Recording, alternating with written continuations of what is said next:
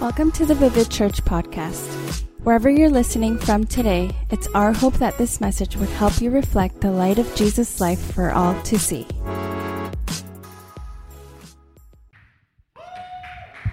All right, hey, let's put our hands together for Jesus one more time. Come on, everybody. Why don't we put our hands together? It's a 12 o'clock service. Let's go. 12 o'clock. So I keep on telling the, the 10 o'clock service. I, I, my jokes all bomb in the 10 o'clock. No one claps. You guys are awesome, though. I want to preach more at the 12 o'clock service personally. You guys are awake. You've had your Advil. I see some of you are wearing sunglasses. Good, good.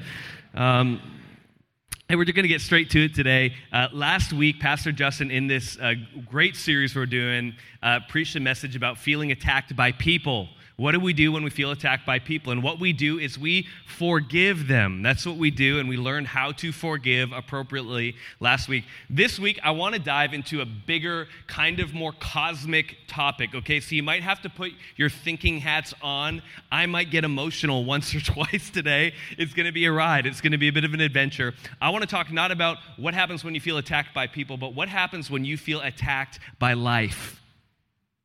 What happens when you feel like something has happened in your life that is tragic? Because, because here's what I've found.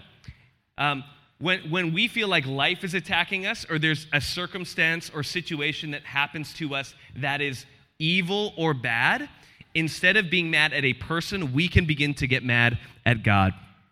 And, and I want to deal with this topic a little bit today. So please, while I'm preaching, be praying for me because it's a big one. Amen? so we, let's start with the Bible today. I just want to read a scripture. I'm going to give you the title. We're going to pray and we're going to get right into it. John 11, 32. And I want to, right, really quick, I want to give it up for Malika and the media team today because in the first service, I'm telling you, the devil was attacking our media. The devil did not want the service to happen. oh my gosh, all the lights are on in here, and it just kind of felt like we were at like a luncheon or something like that. It's like, okay, you know, I feel attacked. It's all good. Um, when Mary reached the place where Jesus was and saw him, she fell at his feet and said, Lord, if you had been here, my brother would not have died. What do you do when you feel attacked by life? When she saw, when Jesus saw her weeping, the Jews who had come along uh, with her, and the Jews who had come along with her also weeping, he was deeply moved in his spirit and troubled. That's this is awesome. Jesus kind of has like an anger moment. He sees their brokenness and Jesus gets angry. That's what we're seeing right now. Where have you laid him? They asked. Like, whoa. Come and see, Lord, they replied. Shortest verse in the Bible. Jesus wept. I told the first service that I went to a Christian private school, and uh, in our French class, we had to memorize a scripture verse in French, and it's Jésus pleurait right there. My wife's laughing at me because I failed French, by the way. Uh, praise God. Um, then the Jews said, See how he loved him. See how he loved him. If you're taking notes today, you can write the title at the top of the page. Uh, the title of the message today is Good Grief. Good Grief. I want to talk about when reality attacks you, what do you do?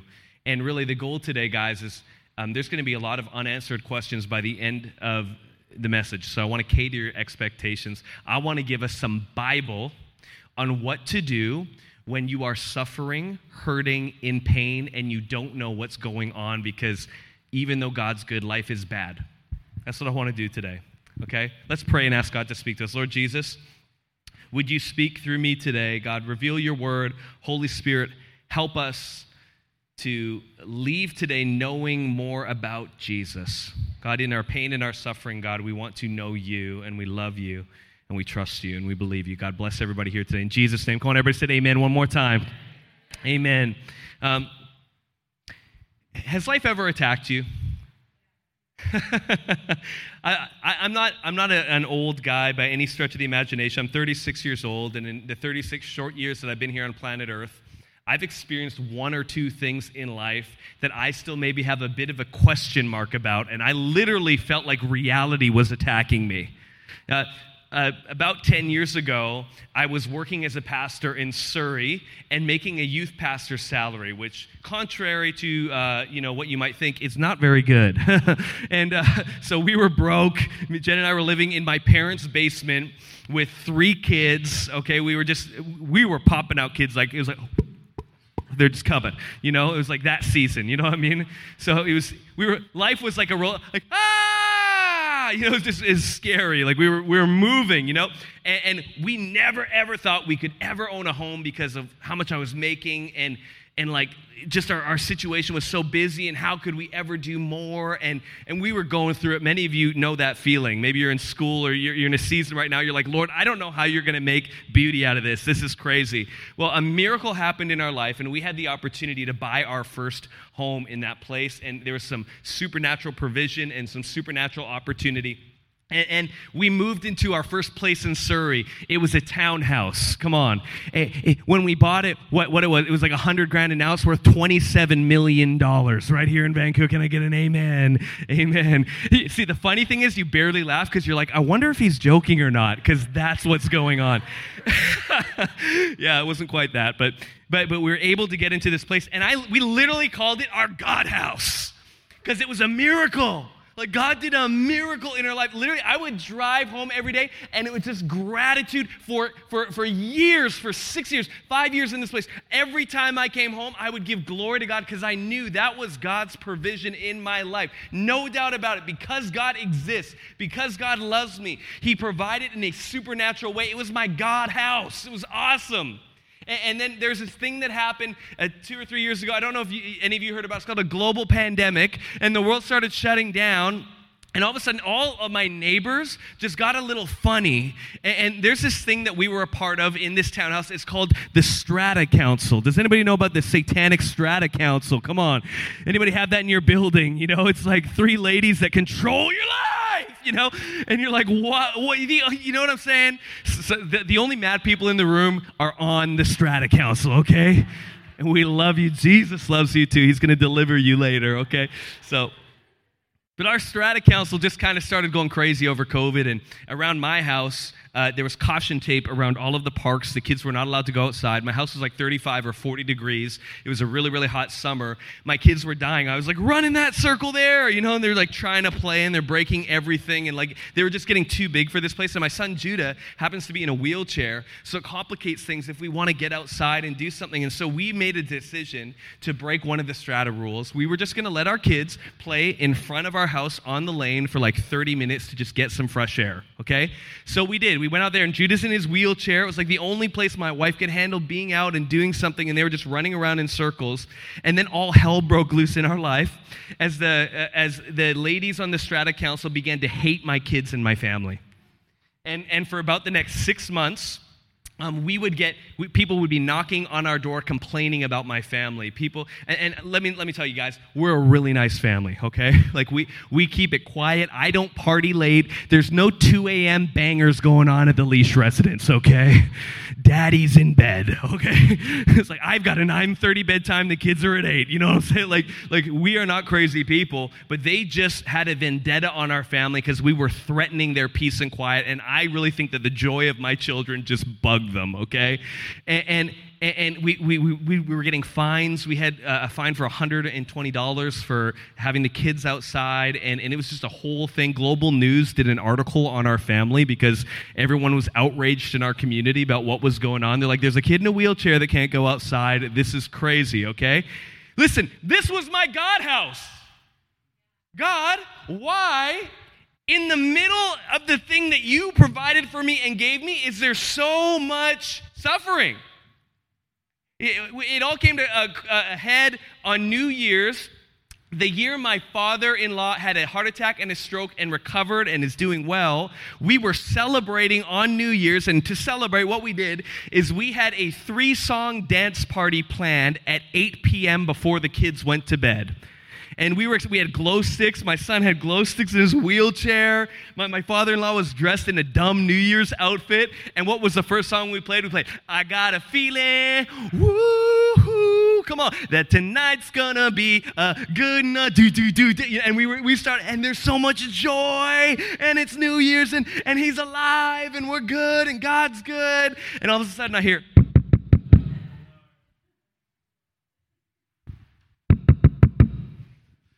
like, oh man, I said, Jenna, you need to go get the door because I'm going to lose it. And she went down there, and, and, it was my neighbor, and she said, hey, turn the music down. And we said, listen, three song dance party before bed with the kids. We're just celebrating because it's New Year's. And she said, it's my New Year's too. Turn your music down. Literally, something just snapped on the inside of me.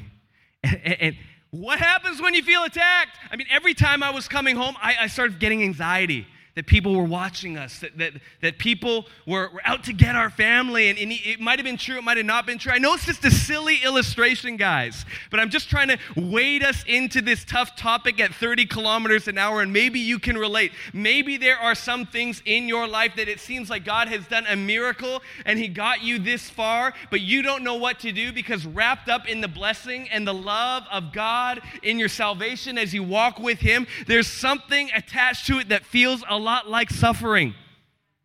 And in the middle of this season where you feel like God's doing the most, sometimes it can be during, at the same time, the most painful thing you've ever walked through, the most painful diagnosis that you've ever got, the most deep loneliness you've ever had, where they left and this happened, and something comes up from your childhood, and you realize life isn't just turning out like you imagined or thought it would be. What do we do when life is attacking us because if we're not careful if I, as i mentioned before if we don't have some bible and theology to wrap around moments like that instead of being angry at the devil we're going to start to be mad at god himself.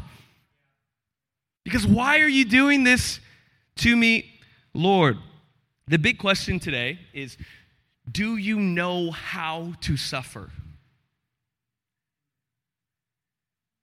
Do you know how to suffer. Because unfortunately, Jesus said, in this world, he promises, you will have trouble. But fear not, for I've overcome the world.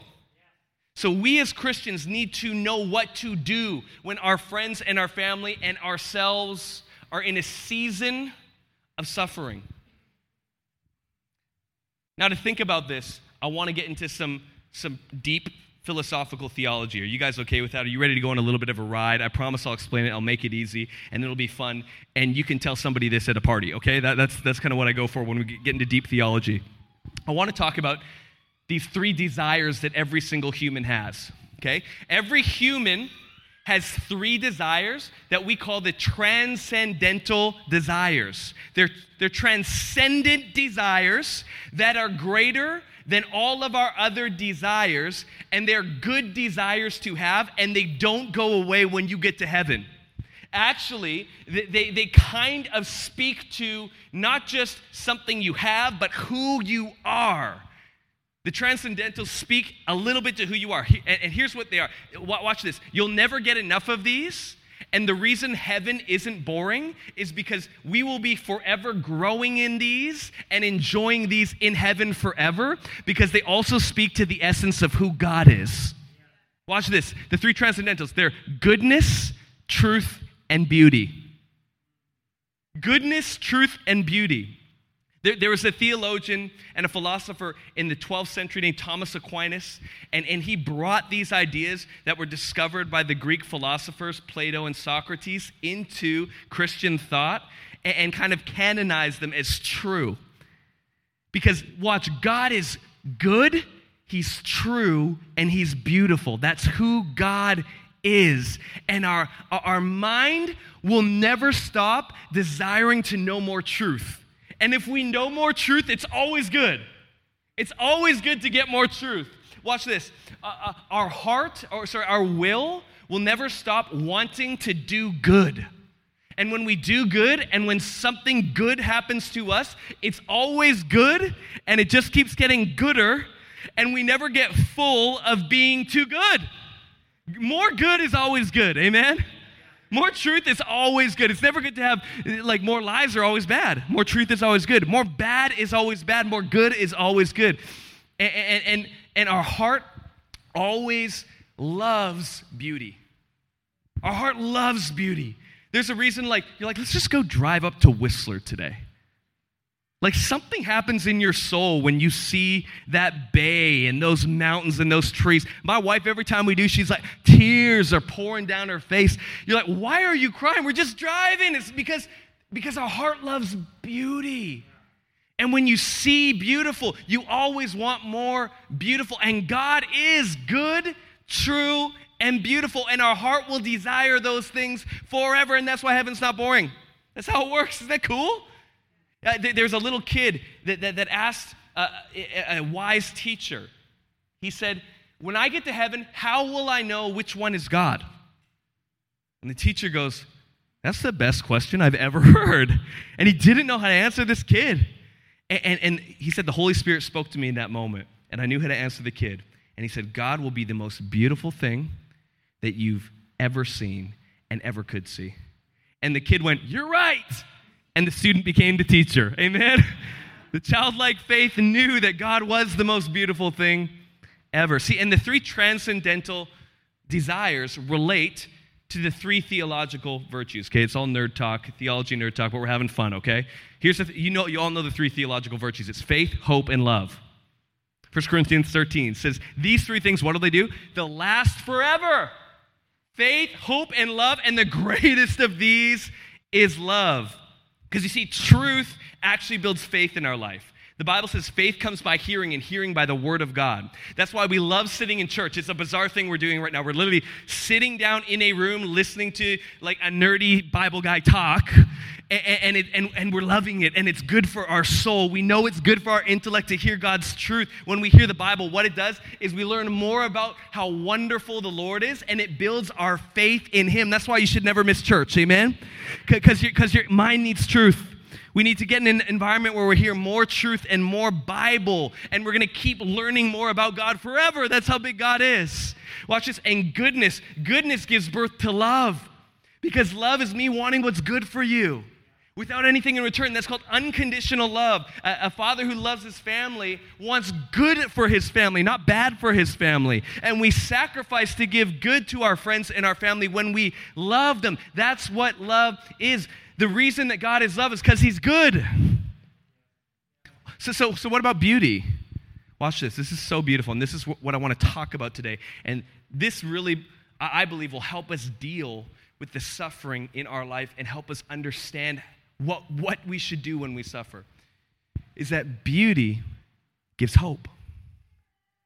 When we see something beautiful, we're seeing something that gives us a little glimpse of how beautiful God is.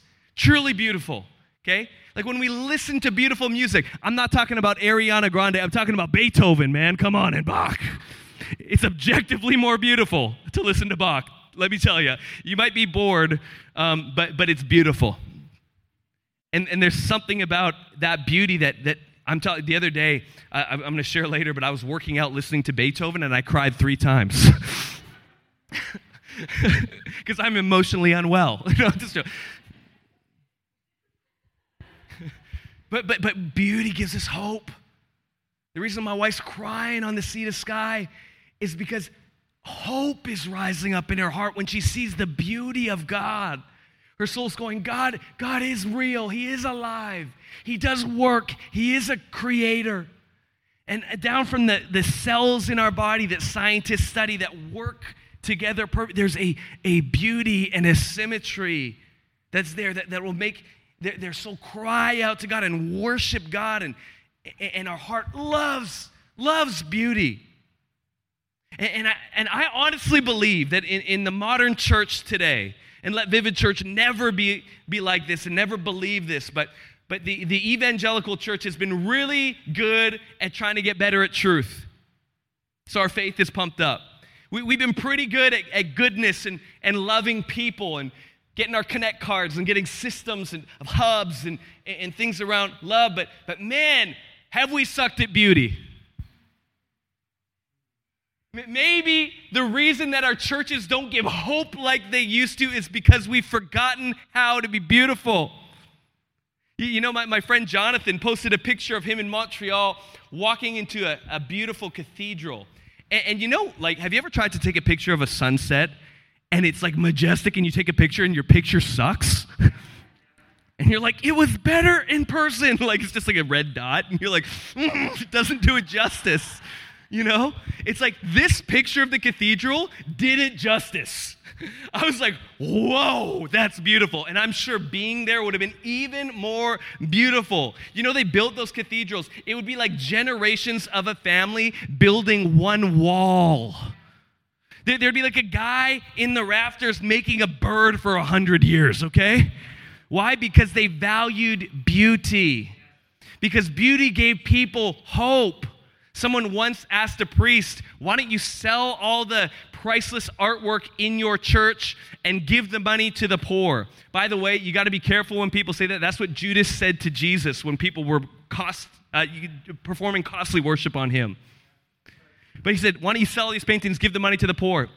He said, Because then the poor would not have beauty and we would be robbing them of hope.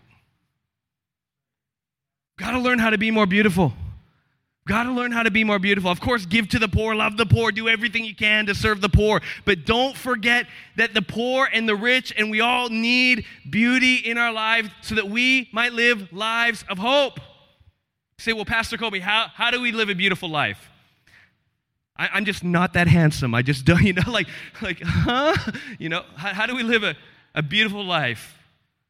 You know, I think one of the most beautiful people in, in my world are some some of the people that have experienced the most brokenness. How does that work? Well, the Bible teaches us in Isaiah 61 3. It says this To all who grieve, talking about good grief, some translations say mourn in Israel. See, Israel's an archetype of the church. So, this is what the Bible's saying. All who grieve in the church, this is what he, God's promising to do. He will give a crown of beauty for ashes See, this is what God does it's a great exchange. He takes your mess and your pain and your suffering, and He never wastes one single tear. He, he turns what the devil meant for evil into good in your life by trading your beauty or your ashes for beauty.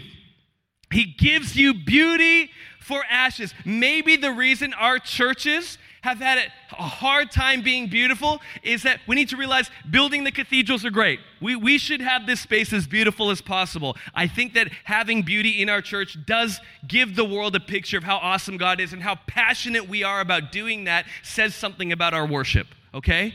But, but, but, but more and deeper than that, the, the West does not know how to suffer and our churches are just squeaky clean and we walk in and go hey praise god brother praise god. Oh yeah let's hear some bible and have some small groups. And we never suffer together and we never cry together and we don't know how to do that and we feel embarrassed and there's a culture where, where, where it's hard to be transparent. And i think that vivid church maybe we should lead the way of being okay with having some ashes in our life so that God can trade those ashes and give us some beauty so that we might be one of the places that give hope to this city. Can I get a big amen? Come on.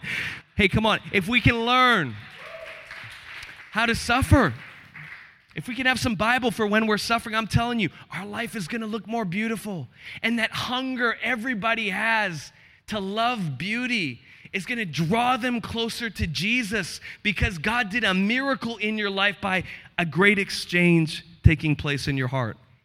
God trades beauty for ashes. So if we want to be beautiful and we want to give the world hope, we want to learn how to have good grief. When life is attacking us, we need to go to God who trades beauty for ashes. I want to talk about three types of suffering as we dive into this, and then we're going to get into the story of Lazarus because the first two types of suffering are good. There's good suffering, and then there's bad suffering. And, and, and Lazarus is going to help us with the bad suffering. But first, I want to talk about two types or three types of suffering. First one's good self discipline. That's good. It's not good if we elevate self discipline above our love for God. It's not good if we make that the primary thing. Anything we make the primary thing in our life that's not God becomes an idol. So sometimes there's like self discipline, idol stuff that you're just like, that's who I am. I'm like, no, you're a child of God, serve God, but have self discipline. It's good. With self discipline, what we do is we say, God, my body, my soul, my mind belong to you, and I'm going to discipline myself to make them more obedient to Jesus. I'm going to participate in your grace by receiving the grace that I need and then obeying you in taking care of this temple and this mind that you've given me to give you maximum glory with my life. When we don't have self discipline, oftentimes our lives don't honor God like they should. 1 Corinthians 9, check this out. This is Paul. Watch what he says. This is so crazy. This is one of the greatest pastors that ever lived, the Apostle Paul. He says, So I run with purpose in every step. I'm not just shadow boxing.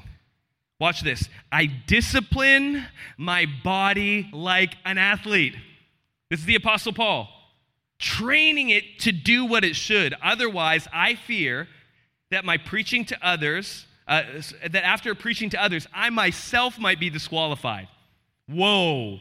That's Paul. He's saying, My preaching is so good that I could preach my whole life and people would get their life changed, but if I don't employ some self discipline to obey the principles that I've learned, it could be all for nothing in my life. So, so he puts in, in his inner David Goggins, you know, you don't know me, son, you know? And he starts lifting some he, literally paul started training his body not because he wanted big muscles but because he wanted energy capacity, mental clarity in order to serve for as long as possible. It's good. It's good to get up in the morning every once in a while. Come on breathe that fresh air. Get to the gym and listen to some beethoven. It'll change your life. You know what i'm saying? Come on guys. I put on the covid-19 too. I got some work to do. You know what i'm saying I, my, I, look at my shoes for half an hour in the morning, not wanting to go on a run. That, that happens to me too, but it's good for me. I want to be a dad for a long time. I want to honor the Lord with my body. I want to serve you for as long as I can. Man, it takes a lot of energy to preach two sermons on a Sunday and then fly to Toronto and do a bunch of stuff over there. And that's what the pastors on this team are doing. So we hold each other accountable to our self discipline because in our self discipline, we can worship God if we do it correctly. Come on, church. Amen. Not a lot of amens in the self discipline part. It's all good.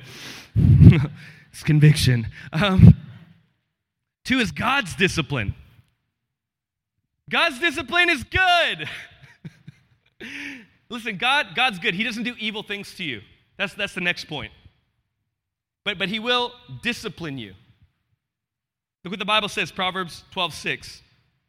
Because the Lord, woo, I, I need to run more. That's what that was. I'm too tired. So self discipline. Because the Lord disciplines the one he loves. Wow. God doesn't discipline you because he hates you. He's not mad at you. He's not punishing you. He punished Jesus on the cross for you. He's disciplining you because he loves you. He chastens everyone he accepts as his son or daughter. So, so some of us have a problem with thinking about God's discipline because we received inappropriate discipline from our father. God's a perfect father. He disciplines you perfectly because he loves you perfectly. See, and I, I don't see God's discipline as like a great spank from the heavens, okay? God's not spanking you. God's working disciplines into your life systematically because he loves you. He's disciplining you. He's making you more disciplined so that you can be more like Jesus. He's your desires and, and, and your, your will is becoming more attracted to being more like Christ, and He's disciplining you. I, I like to think that God maybe, have you ever had like a, a rock in your shoe? It's so annoying and you're walking, and you're like, oh my gosh, I got a little irritation in my shoe, and you just want to, like, so badly, there's nothing you want to do than, more than take your shoe off and get that rock out, and then it feels so good. I think that sometimes God puts little rocks in your shoes. Like something just uncomfortable. It's not evil, it's just uncomfortable in your life. To, to discipline you to make you more like Jesus. My wife and I call them grace growers. A grace grower is a person that God loves loves that you don't quite like yet, that He's put you in your life to make more, you more like Jesus. Come on, anybody got some grace growers in your office? Amen. The strata. the grace growers. It's not comfortable. Why is this happening to me? Maybe God's trying to make you more like Jesus by loving people that He loves as annoying as they are. I'm not saying you have to let someone abuse you. That is not cool. We don't give trust, we give forgiveness when that happens. And then we create boundaries. That is a very Christian thing to do. But there are some people that God really loves that are kind of difficult for you to hang out with, that you need to become a better person and more like Jesus by allowing the discipline of the Lord to make you spend some time with them. Maybe you should join a team here at Vivid and meet some grace growers. Can I get a big amen? You get to serve with me every week. Okay, I'm going to be bugging you, bothering you, asking you to do stuff. You're like, Pastor Kobe's my biggest grace grower. He's disciplined, for, he's the thorn in my flesh, you know? But God will create His discipline in your life. It's self discipline, God's discipline. But then the third kind of suffering is the fallen nature of the universe. This is when life attacks you. See, see there, there are some that believe that God even causes the evil things to happen to us. I don't believe that. I believe that God is good. What flows out of Him is good, and He cannot do evil. Evil is a result of us being in charge of the world in the garden and then sinning and breaking the world. Evil is literally our fault. In disobedience to God, we said, We've got this, Lord. And we did things our way, and we broke the earth. Uh, some, some theologians believe that the soul and body are so connected that when our soul fell into sin, we broke our body and the rest of reality because heaven and earth are closer than you think. The earth is broken, we broke it. That's why we needed Jesus. And sometimes you have that moment in your life where there's a suffering that you just can't bear. And friend, God did not do that to you. That's the, the world's broken that we live in. We all know it. It's touched our family, it's touched our lives. We just went through a pandemic. We've never suffered like this in the West before. And so people are either hating God or flocking to church. And unfortunately, a lot of us pastors haven't done our research and we don't have as many answers as we should. And, and at Vivid, we're just trying to say, we're just trying to help. We're in it with you. But the world's broken. So, so, so, what happens then? I think the story of Lazarus is so helpful to understanding God's heart and his actions when people he loves are suffering. Look what the Bible says in John 11 1. The Bible says, a man, a man named Lazarus was sick. He lived in Bethany with his sisters, Mary and Martha. This was the Mary who later poured the expensive perfume on the Lord's feet and wiped them with her hair. Her brother Lazarus was sick. So the two sisters sent a message to Jesus telling him, Your dear friend is very sick. But when Jesus heard about it, he said, Lazarus' sickness will not end in death. No, it happened for the glory of God, so that the Son of God will receive glory from this. So, although Jesus loved Martha, Mary, and Lazarus, he stayed where he was for the next two days. The first thing that I notice is, is insane. God waits.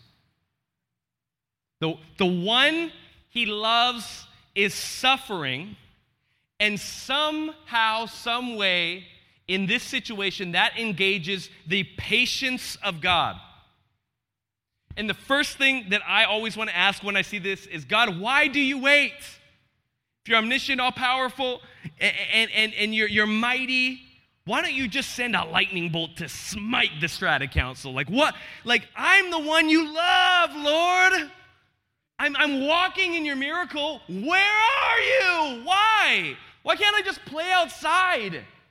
Why did, why, why did that heart attack? Why, why, why is it still so? Why are you waiting? Uh, there, there's a book in the Bible called Job. And, and Job asks these same questions. Uh, I, I really recommend everybody needs to read the book of Job, but read it with wisdom. Okay, it's a book you need to read with wisdom, but get wisdom, ask God for it, and read it. Because Job is a book of a man who is suffering in an unjust way beyond what he can bear. And, and the book is literally about God being on trial. Job is in a courtroom, and God is sitting beside the judge, and Job is putting God on trial for his goodness. Look what's happened to me, Lord. How are you good when this is happening? How do evil people, how are they so healthy and happy and I'm broken and I've loved you my whole life? What are you doing to me, Lord? He's putting the Lord on trial. And, and it's insane. While Job's suffering, Job's three friends, uh, just to start answering his questions. And their answers are like theologically correct. It's like, hey, You must have, have some sin in your life, Job. You're not perfect. God's perfect. And they start speaking to Job. Then finally, God shows up, and it's crazy. You know what God does? He rebukes Job's friends. He said, Those answers might be true, but they're not helpful. Because when we are suffering, the last thing we need is answers. We actually need love. We need love. And then God, it's insane. He never answers any of Job's questions ever. never. He's asking so many questions. And God just says this uh, He literally says, uh, Gird up your loins and face me like a man. I have some questions for you. Where were you when I created the foundations of the earth? And God starts to question Job. And see, Job learns four things, and, and they're the things that I think God's longing lovingly for us to learn in the middle of our pain. I know it doesn't help the pain, but I'm just trying to give us some Bible. Okay, Job learns three things. He learns who he is, He's the guy that's broken and has no answers. He learns who God is. God is the holy God that knows everything and has all the answers. And then watch this he sees God face to face. In, in Jewish thinking, that was impossible. You would die. Job, in his suffering, has more intimacy with God than anyone who's ever lived. And then, four, it's better for Job after than it was before. God, God used it. You, you know why God waits?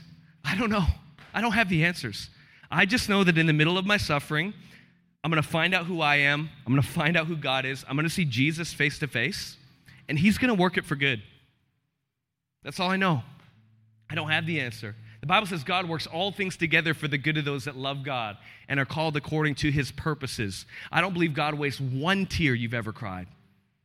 God uses it. He takes what the devil meant for evil and he makes him pay. By the harder the devil hits you, the, the more he makes your life shine the hope of Jesus. That's all I know. And, and I also know this that the one second we're here on planet Earth compared to the eternity that we have with Jesus is so stinking short. But God is so faithful, even with that one second. Because look what point number two is the Bible says that God waits, but then God weeps. Shortest verse in the Bible Jesus wept, maybe one of the most powerful. Watch, in 10 seconds, Jesus is going to raise Lazarus from the dead. There is about to be a party. Better than my New Year celebration. A resurrection is about to take place. Yet Jesus waits, and then in the middle of their pain, he weeps. Jesus grieves. He gets angry. Like he goes through the five stages of grief. He's like angry, asking questions, and then he just breaks down and cries. And, and, uh, uh we, we know that this is not just um, uh, a momentary thing that's happening in Scripture, but it's an eschatological picture of, of the end when Jesus comes back to make all things new. Uh, see, the reason Jesus waited was he actually said, why? He said, so that God might get glory out of this. And if Jesus didn't wait, we would have just seen a healing. But because Jesus waited, we saw a resurrection. And we saw that Jesus isn't just the God over sickness, He's also the God over death. See, Jesus was helping us see who He is by waiting and through suffering. So we can trust Him that at the end He'll come back and He'll make all things new and all things right. But in the meantime, He wept. See, see, that eternal picture. God sees everything. You're all good. We're with Him forever. It's all made right in the end. And we'll have answers. But, but He knows we're, we're in the tension between then and now. And so, so, where's Jesus in your suffering? He's weeping with you. That's my God. My God weeps. The last thing God does is God works. The Bible says that He did it, He did the miracle. He, he worked all things together for good in the end. But I'm not going to lie, that, that scripture never gives me quite as much hope as I think it will because I read it and I'm like, that's great for Lazarus, but what about me? I'm still in the grave. I still have this situation. And, and, and that picture of end times reminds us that we are in the tension between point two and point three the, the waiting, the weeping, and the working. And so, what's going to happen in our soul? Well, God's going to take what the devil meant for evil, He's going to turn around and use it for good. You're going to find out who you are. You're going to find out who God is. You're going to see Jesus face to face, and He's going to work in your life in a miraculous way. You know, uh, our staff confronted me, and they're like, I love your son Judah too, but maybe only talk about him every second sermon because he works his way into all of them. If you've been coming to our church for a while, you know. Okay, but I have a son named Judah. I told him this week I'm going to talk about him. And uh, he was really sick when he was born. He has uh, cerebral palsy. He's in a wheelchair. He's the sweetest guy ever. And when, when he first came home from the hospital, he was really sick. He was on a ventilator. And uh, we needed nurses to live in our home overnight to watch Judah so that he wouldn't suffocate in his sleep. And if they called in sick, my wife and I would take shifts. And so I would just be staying up all night, you know, and, and uh, by the way, it's really good for your marriage for something like that to happen. Praise the Lord. Amen. So you don't know whether to laugh or not, you should. It's all good. You have a dark sense of humor when you've been through pain. I love you. Um, but I was staying up one night all night, and I was really frustrated, frustrated with life frustrated with the situation, exhausted, hurting, asking some of these questions. And Judah was, if he would sleep nicely, it was great. I could kind of like rest. But if he was fussy, you're just up all night working this machinery that you don't have training to work. And I got really, really frustrated. And I did something I'm going to confess to you right now. I'm not excited about it, but God used it. This is what I did. I, he was sleeping. Okay, he didn't know the English language, so he's not traumatized for me doing this. But I leaned into his crib and I said, You ruined my life. You ever had a moment like that? Just comes out like a volcano. And it was almost a prayer. Like I was screaming at God, What's going on? And in that moment, God spoke to me. You know what He said? He said, Yes, He did. I was like, God, that's not helpful at all. I thought you were going to be like, Oh, my, my guy, you know? He's like, No, He ruined your life he, he ruined your silly, li- this is what God was doing. Literally, he's speaking this to my spirit. Silly little life. Ooh, he's almost like mocking my dreams. Like, Lord, you know? He's like, your silly dreams, the way you thought it would be. Oh, you know, and I was like, and I came to this moment where I just kind of laid it at the feet of God. And he said, Yes, your son ruined your life, but I specialize in trading beauty for ashes. And I'm going to take this situation. And, and it's going to be so much better than your silly life ever could be. Because I'm going to take what the devil meant for evil and work it to something wonderful and beautiful in your life. Amen? So I, I want to show you a picture. Because this is what God does. This is the most beautiful picture I've ever seen.